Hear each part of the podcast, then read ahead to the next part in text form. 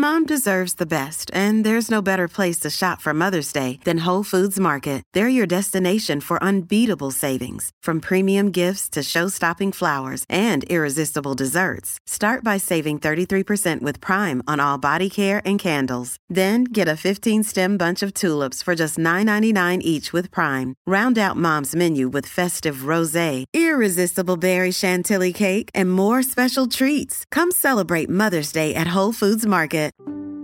You're listening to Story of Buddha.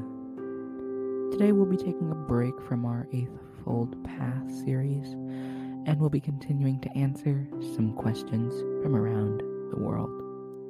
Today's question comes from Tran in Vietnam. She asks Can Buddhists drink alcohol? The answer to that is quite interesting. Buddhism in general has restricted the consumption of alcohol since early times.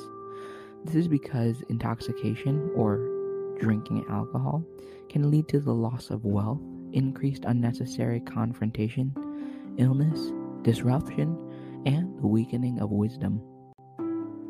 Buddhists may drink alcohol, but many don't. In the five precepts, which are adopted by many Buddhists, particularly in places such as Thailand, Sri Lanka, and Vietnam, there is a commitment to abstain from intoxication by alcohol. Observant Buddhists typically avoid consuming alcohol, as it violates the fifth of the five precepts, the basic Buddhist code of ethics, and can disrupt mindfulness and impede one's progress in the Noble Eightfold Path. You're listening to Story of Buddha, and we'll see you soon. Bye bye.